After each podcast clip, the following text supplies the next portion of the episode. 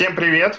С вами Moscow Python подкаст, который записывается не в офисе никакой компании. Мы все записываем сегодня на удаленке. А, с вами сегодня Валентин Домбровский, сооснователь Moscow Python компании DryLabs, Григорий Петров, а, евангелист Moscow Python, руководитель программы комитета Moscow Python Conf DevRel компании Evron, Злата Апуховская, евангелист Moscow Python Team Lead NVIDIA и Алексей Штарняев, разработчик компании X5 Retail. И сегодня мы решили поговорить про Python 3.9, который у нас вышел. Когда вышел, Алексей? А, у нас вышла третья альфа буквально вот 3 э, апреля. Пятая буквально альфа, 3, 5, 5 альфа 3 апреля, не перепутайте. Да. Альфа вышла 3 вот. апреля. Да, а, ну что ж. Последняя да. альфа, шестая, должна выйти где-то числа 20-22 апреля.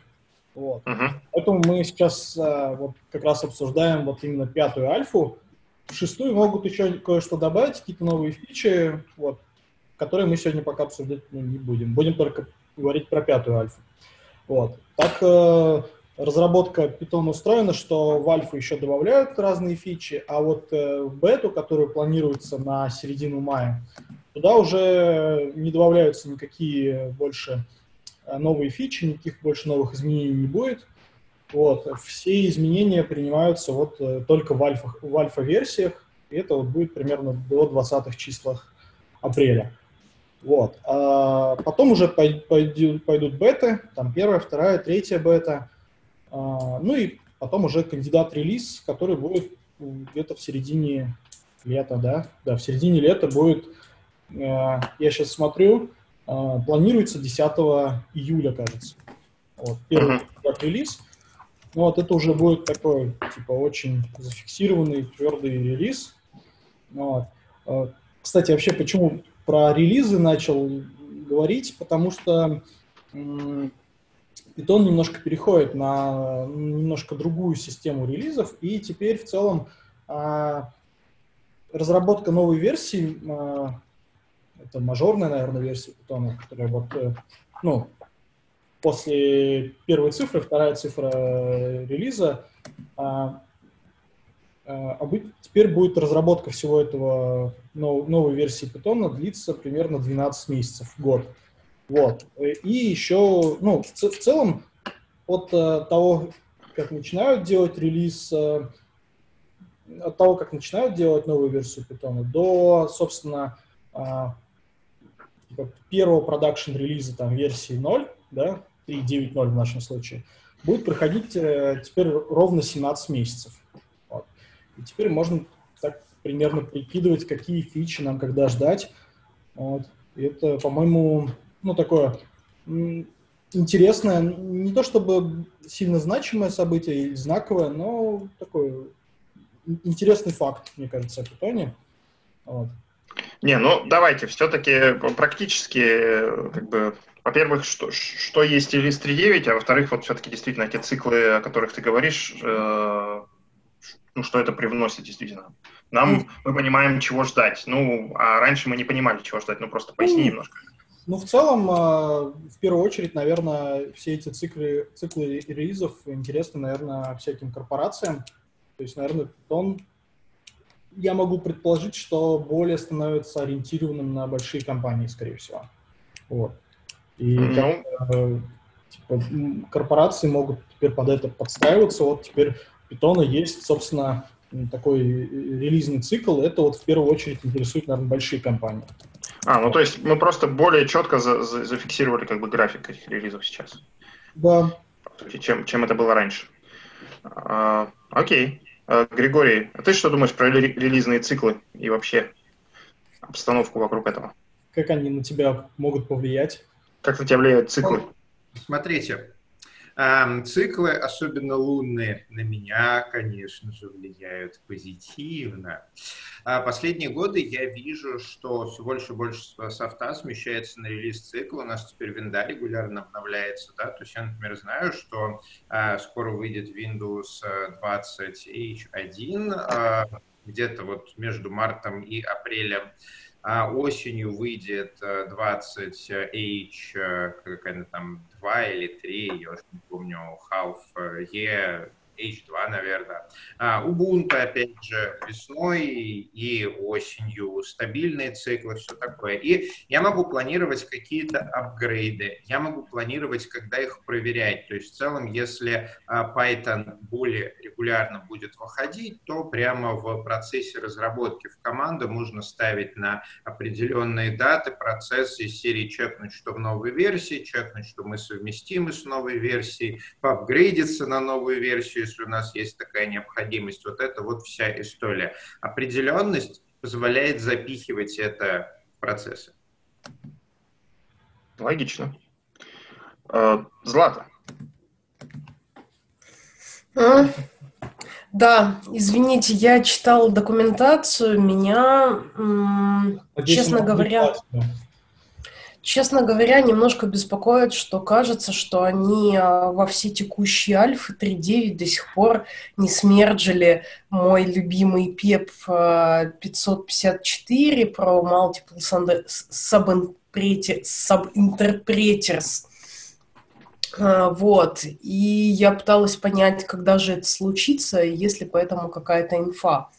Там для короткой справки это про фичу, которая позволит вам э, в питоне делать несколько тредов, э, которые живут внутри разных сабинтерпретаторов, и на них не действует GIL. Вот.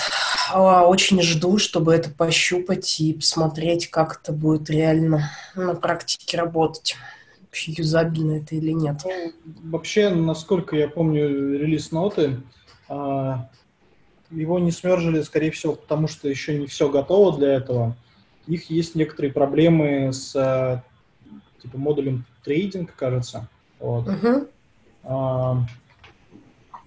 Это было в, в релиз-нотах, что, типа, ну, что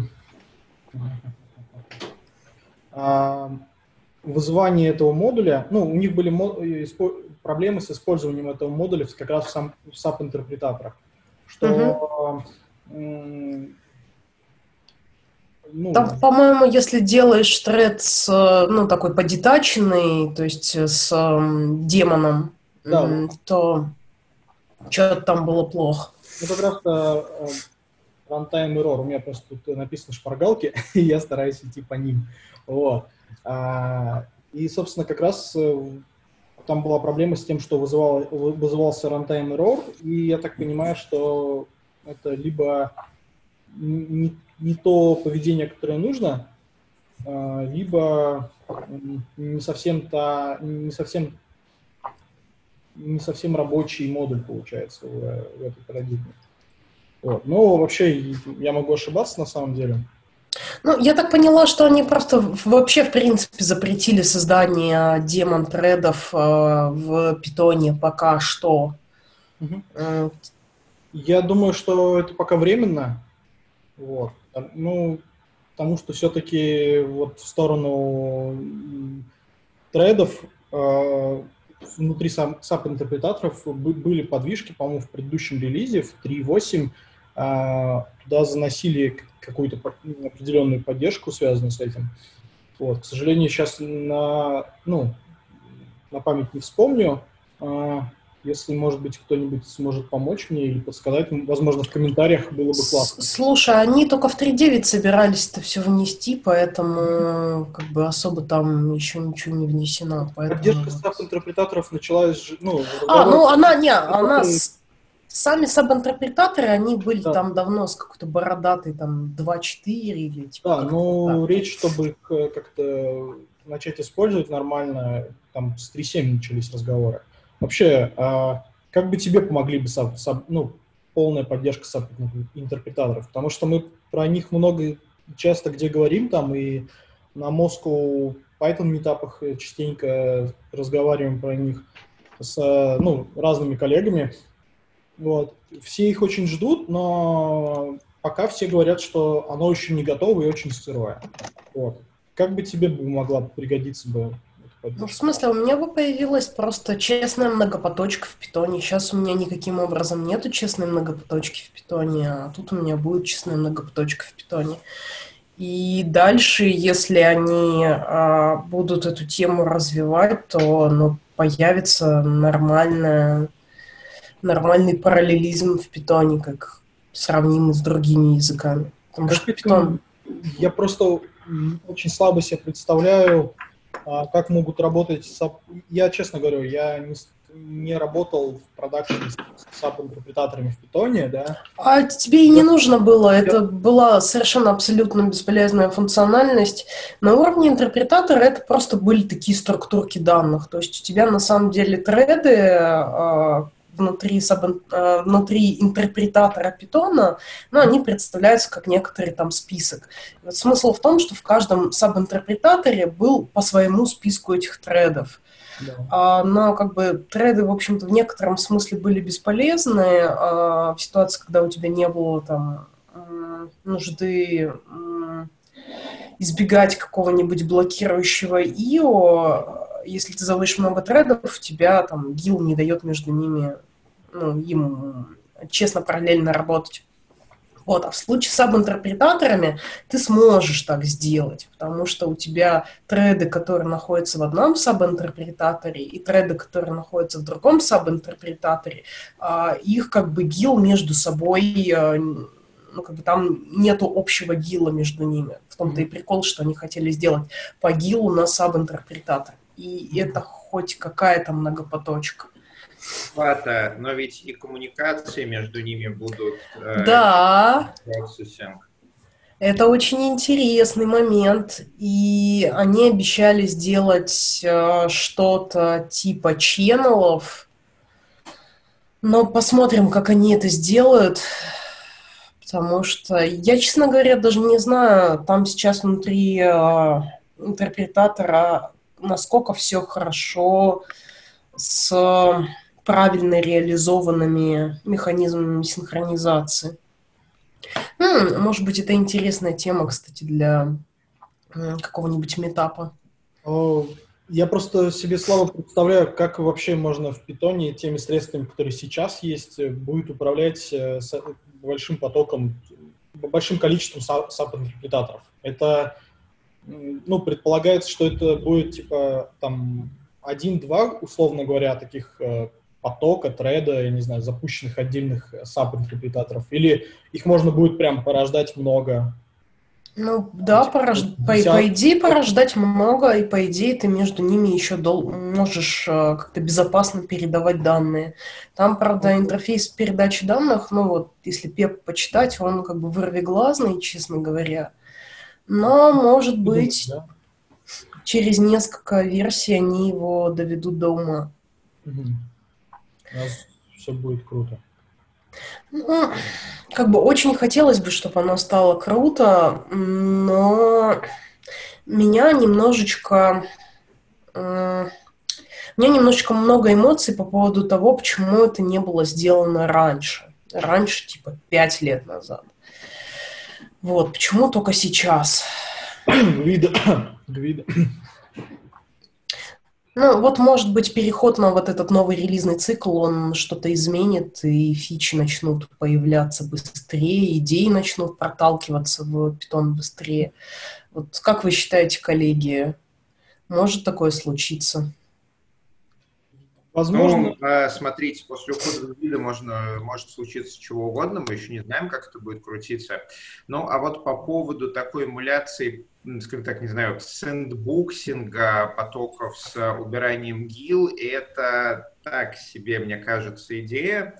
А, из того, что я вижу со своей довольно высокой колокольни, это очень мало чем будет отличаться от модуля subprocessing. Мы точно так же будем коммуницировать объекты между этими как бы потоками, которые на самом деле э, в песочницах, и кода мы будем писать ну, плюс-минус э, столько же, но при этом у нас будет некая опасность. Когда мы используем и размножаемся честными процессами, то какое-нибудь сишное расширение, вызванное в каком-нибудь процессоре, а, тьфу, в каком-нибудь процессе, оно в целом э, работает в этом одном процессе. А вот если мы будем использовать потоки, то все эти сишные расширения будут работать в мультипоточном окружении. Если у нас там не будет гила, то это будет очень интересно. С вот такими багами. Так что, so-so. Поживем увидим. Хорошо бы вот кто-нибудь из core-девелоперов э, что-то как-то рассказал на эту тему, хотя бы какую-нибудь философию, типа, есть же за, этом, за этим какой-то идеолог или там группа идеологов. А, вот, судя по контрибьюшенам, там а, вот этот Виктор Штинер э, сильно топит за многопоточку в питоне. Классно Ладно. было Осенью 15 сентября у нас будет офлайновый Moscow Python Con, где будет э, Светлов и другие core-девелоперы с многопоточкой, и можно будет все это спросить лично. Ну, подождем. Подождем. Еще из, э, как мне показалось, интересных нововведений в э, Python 3.9 это то, что в декораторе, ну, теперь декоратором, а, ну, типа, декоратором может быть практически любое выражение. Вот. И это рождает э, э, много интересных конструкций. В качестве там примера приводится в типе, который объясняет эту, эту историю, приводится пример, э, как бы, пример для библиотеки Q, Qt, а, когда мы можем рождать сразу несколько кнопок и потом просто как бы автоматически каждую кнопку, ну, каждую кнопку оборачивать в, декора... в тот или иной декоратор. Точнее, функционал, как, функционал который, привя... который должен быть привязан к какой-то кнопке, мы оборачиваем как раз декоратором кнопки.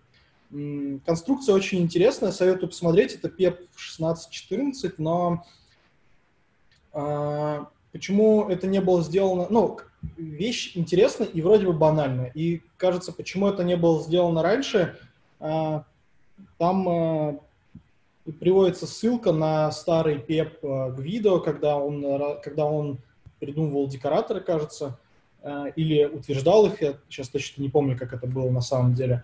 Вот. В том, что он хотел сделать декораторы не слишком сложными, не, не, не, не усложненными, потому что он в первую очередь топил за читаемость кода, чтобы код был как можно более понятным, и как раз это ну, одна из фишек питона, что он супер понятный. Вот. То же самое, я думаю, что и SAP-интерпретаторы в питоне там 2.4 и вообще многопоточность, она как раз э, не появлялась по этой причине, что, возможно, вида не хотел сильно переусложнять язык и не зная, как сделать многопоточность простой, ну, в смысле, в понимании и кода, поэтому он, наверное, ее толком-то и не добавлял. Но это такое мое личное мнение, которое сложилось просто из того, что, ну, я читал э, mail-листы и вот эти пепы э, к разным версиям питона. Вот. Возможно, я как-то, ну, возможно, я ошибаюсь, возможно, нет, но то, что э, функционал декораторов расширился, ну, мне прямо это очень нравится. Особенно кон- конкретный пример, который приводится в документации, э, я прям, э, ну, не, очарован, давайте так, не влюбился. Мне пока просто очень понравилась эта фича. Я даже уже знаю, как я смогу ее где-то использовать. Oh но надо попробовать и дождаться релиз кандидата хотя бы. Или, ну да, хотя бы релиз кандидата. Бету как-то я не, не собираюсь ставить на компьютер, мало ли что. То есть теперь хтонических чудовищ можно будет создавать еще и с помощью декоратора. Да. А тебе, ну, а, скажем так, а тебе не нравятся чудовища с декораторами? По-моему, как бы э, это классный такой функционал. Да не, мне это все нравится, пожуем, увидим, как мы это будем использовать. А то, знаешь, лист comprehension, они тоже выглядят как такой мимими и няш-няш, а потом ты смотришь на код, оттуда на тебя смотрит dict comprehension в 20 строк. И вы смотрите друг на друга и понимаете, что не хотите находиться в одном пространственно-временном континууме от слова совсем. Если ты долго будешь всматриваться в темноту, ты когда-нибудь станешь лист comprehension отчасти. Вот. Но на самом деле мне ну, прям реально понравилась эта вся история. Э, если вы видели этот код, этот пример, как, как, как вам, как ваше мнение об этом? А, мое мнение, что если да. оно будет использоваться в меру, вот именно для тех корнер-кейсов, которые были описаны в документации, то это замечательно. А если, как обычно, использоваться будет направо и налево, и у нас э, станет в коде еще больше хтони, ну, такое.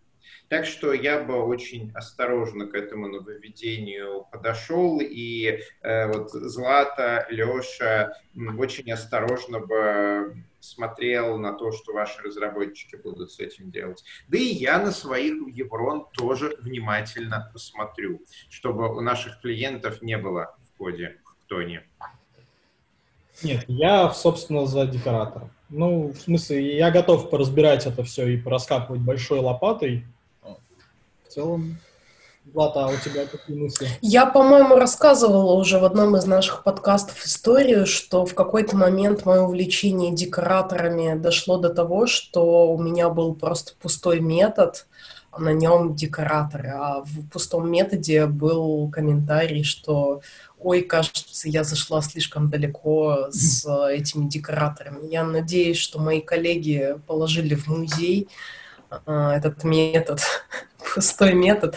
Там не так много было декораторов, штуки три на нем, по-моему, но... Я хочу так же.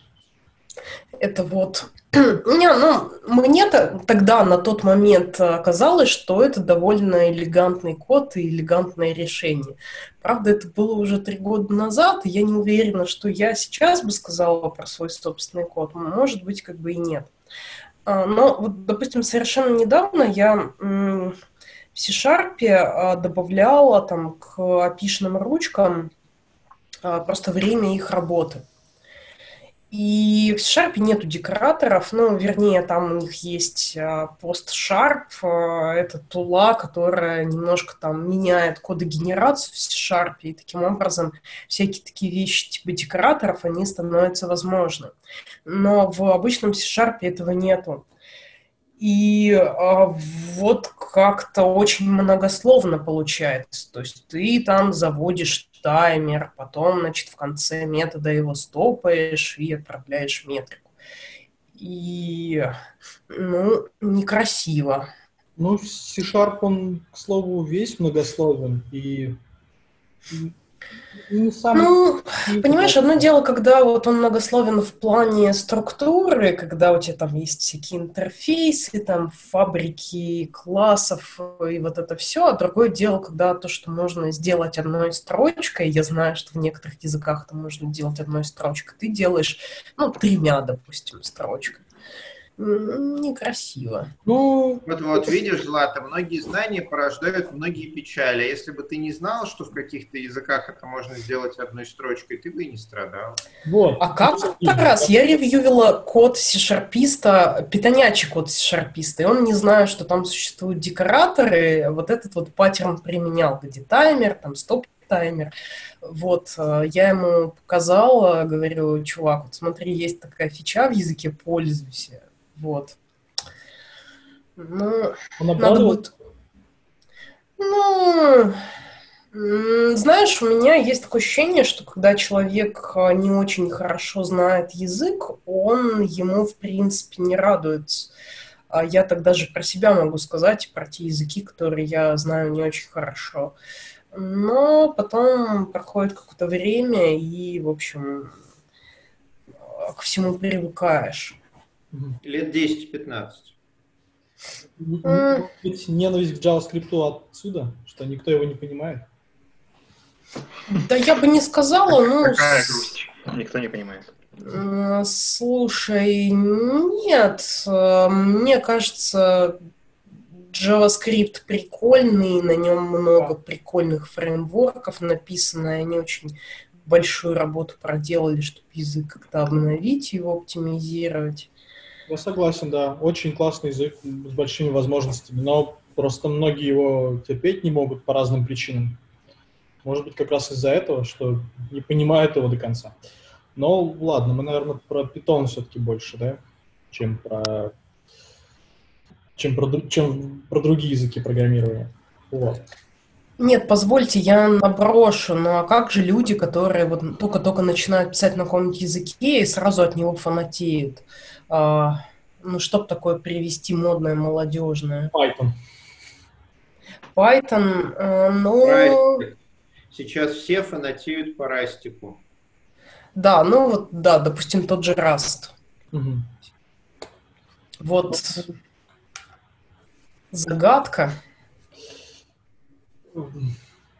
хотел набросить на Rust, что это тоже не идеальный язык, но я его не так давно попробовал, и, ну да, понравилось. И что, это тоже подсел? Не-не-не, пока нет, пока, пока, пока у меня очень узкий стек, это Python, там, Гошечка немножко. И когда-то давно... Да, скриптик, наверное, немножечко, HTML, CSS немножечко, Bash немножечко. Нет, JavaScript это э, в прошлом уже все. Мы прогнозы. Да, очень узкий стек. Современному программисту гораздо проще, не то что 20 лет назад. Нужно знать всего лишь 5-6 языков.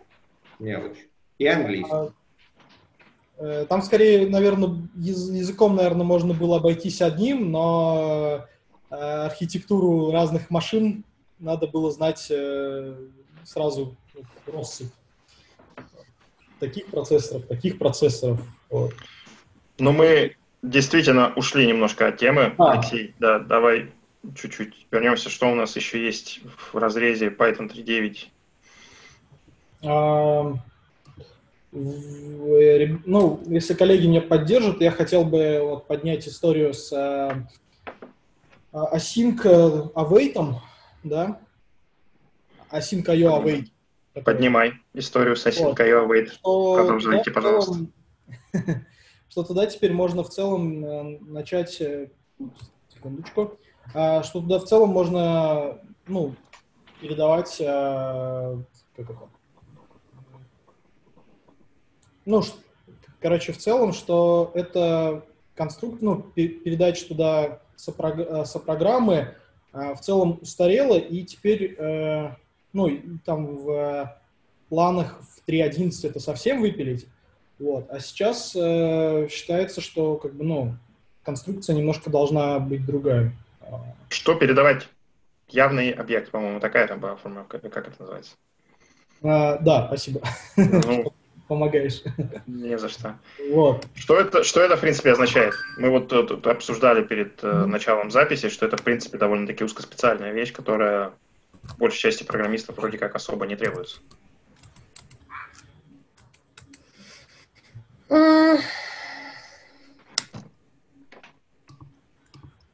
Так, Зла. Я вот, честно говоря, не очень понимаю, почему они задеприкетили wait, э, потому что, ну, мне как бы правда непонятно. То есть что предлагается вместо него использовать? А, передача множеств сразу. Ну, типа как бы weight не один available, а много available. Прям всем списком. Ну, а если надо один передать, то все равно это множество, но, но одно. Угу. Вот. А, возможно, это опять возвращение к SAP-интерпретаторам, потому что такое чувство, как будто очень много в, ну, Тони очень как-то странно пытались внести асинхронщину с разных сторон. У меня такое ощущение. И как бы это получалось с переменным успехом, а теперь, когда все идут в сторону SAP-интерпретаторов, а, пытаются все это как бы вычистить и, ну, как бы привести к какому-то единому порядку, наверное. Вот. Чтобы... Там, наверное, дело немножко не в сабинтерпретаторах, дело в том, что, э, как ты сказал, асинхронка, она вот как-то стихийно получилась а, такой, какой она получилась. Э, люди ей пользовались, пользовались и поняли, что местами это не очень удобно.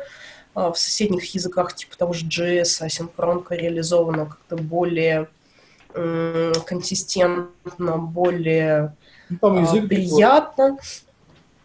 Ну, как бы async он, э, вот эта семантика, она есть во многих языках. Ну, в том да. же C-Sharp. Ну, это просто и JavaScript, он совсем... В том же Rust, в том же Rust. А, и в итоге, да, они стали приводить в порядок, а, но при этом появились и альтернативные подходы. То есть Async.io это же не единственная конкуренция, которая есть в питоне. Ну да, вот в разное время появлялись разные какие-то вещи, там, ну, типа, мульти, мультипроцессор. Не, не, не. История. Ну, да, да, просто в, во втором питоне их было вообще там вагон и маленькая тележка, а, а предполагалось, что Async.io gonna rule them all. А, но а, попользовавшись Async.io, вот люди стали понимать, что и тут вот не всех победили, стали появляться какие-то альтернативные экспериментальные подходы, типа того же Curio, который там Бизли разрабатывал.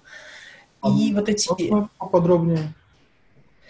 А, ну, Qrio альтернативная библиотека для синхронности. Там все свое, свой собственный event loop, свои собственные, ну, не карутины, понятно, что карутин у нас на уровне языка, а обертки для карутин, которые, собственно, в этом лупе шедулец.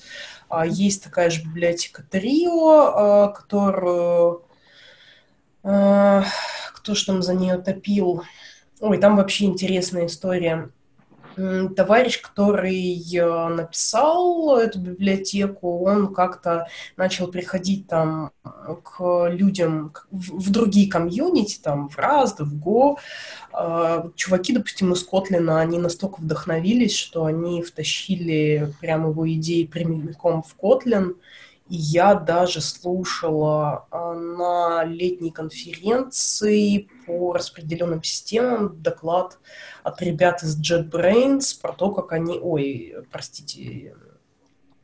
А, да, да, да. JetBrains. Точно, из, Jet, да, из, JetBrains, из JetBrains, да, ничего не путаю. А, про то, как они вот, собственно, этот подход к конкурентности, конкуренции, простите, втаскивали в Kotlin. А, так вот, а, история тут в чем? История в том, что есть а, альтернативные подходы конкурентности в других языках, а, есть другие библиотеки в том же питоне, и вот эти идеи, удачные идеи, они сейчас начинают мигрировать обратно в Async.io. И, насколько я знаю, вот Селиванов, он один из, как это сказать, лидеров вот этой вот миграции хороших идей в Async.io. Поэтому вот интересно было бы послушать кого-то из core-девелоперов. Вот тот же Светлов, он наверняка общается с Селивановым и там более в курсе, что там происходит и как передовая мысль движется, развивается. Но мы все самого Селиванова пытаемся пригласить. Вот может, кстати, на 15 сентября что-то получится. Григорий, да, будем пробовать. Будем пробовать, да. Мы уже не Было первый бы год очень, очень, очень круто. Гриша, я могу лично отправить Ливанову, не знаю, там, открыточку. Помнишь, у тебя... А, что тебе мешает сейчас это сделать?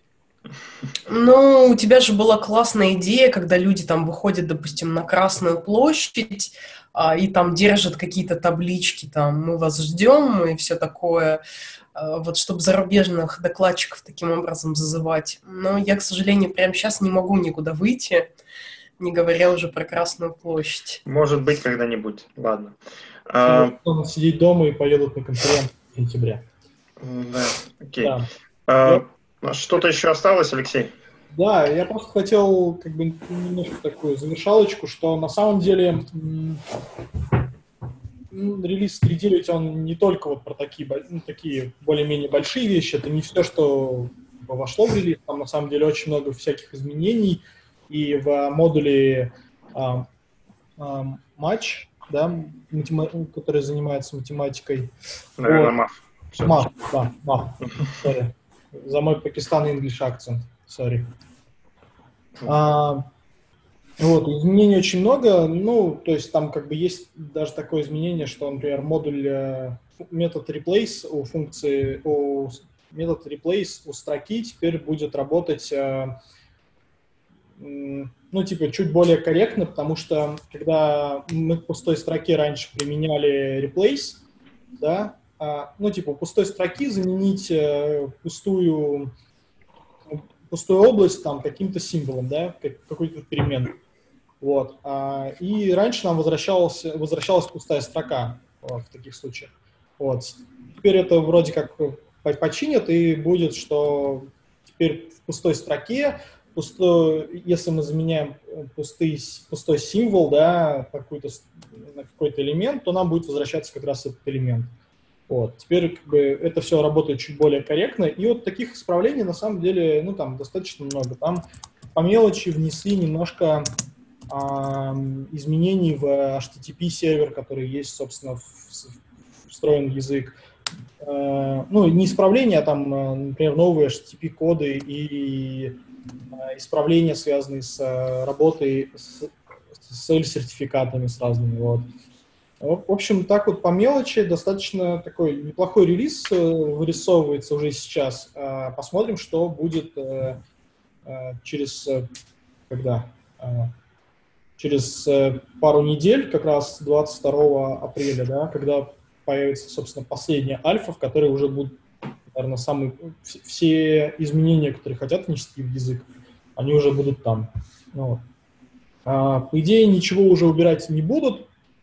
Может быть, добавят еще а, спиток или, может быть, если повезет, с десяток каких-то новых исправлений, может быть, даже фич. Поэтому в целом э, я как бы хорошо настроен на, на, на середину лета, когда там выйдет первый релиз кандидат, чтобы посмотреть все то, что я хотел там посмотреть с декораторами, например, поиграться с этим. Отлично. У тебя там что-то отщелкивается, кажется, да? А, так. Ну, Злат, ты меня слышишь? Да, слышу. Немножко отщелкивается, по-моему, у тебя на твоей стороне. Что-то клавиша щелкает. Uh-huh. А, да, коллеги, ну давайте действительно подходить потихоньку к завершению. Пара финальных слов. Григорий, Злата. Что мы думаем про будущее питона на основании того, что мы видим А, знаете, я в последние месяцы, наверное, смотрю, какую активность развил Real Python. Это сайт, э, который публикует очень качественные обучающие материалы по Python. Часть из них платные, а вот часть, и довольно большая, совершенно бесплатная. Вот судя по тому, насколько у него качественные, крутые материалы, с какой скоростью он их клепает, какая там глубина проработки, насколько это приятно читать, я открою тайну, я сам почитываю, оно просто приятно читать, то будущее Python выглядит э, просто блестяще. Не как в том анекдоте блестяще, а по-настоящему блестяще. А, лучшая документация, теперь лучший учебник в лице э, Real Python, цикл релизов с новыми фичами, разумным балансом между фичами и их э, перегрузки. В общем, все выглядит хорошо. Отлично. Злата? Ну, я займу тут такую более нейтральную позицию. Мне хочется немножко понаблюдать и посмотреть, э, куда это все будет развиваться, потому что, ну, я согласна с Гришей, что в ближайшие годы, да, все будет классно и выглядит как классно. А что будет потом, через 10 лет, ну, поживем увидим. Отлично, поживем, увидим. Да, на этой оптимистической ноте, как говорится, мы завершаем наш, ну, можно сказать, первый онлайн-выпуск подкаста за последнее, за последнее время. Уж не знаю, сколько у нас их еще появится. Будем следить за развитием ситуации. Спасибо всем, кто нас смотрел. С вами сегодня были Валентин Домбровский, сооснователь Moscow Python и Dry Labs.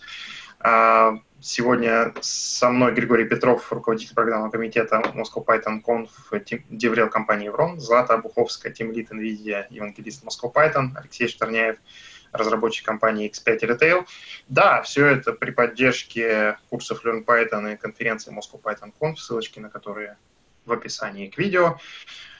Ставьте лайки, пишите комментарии, подписывайтесь на наш канал. Здесь говорят про Python.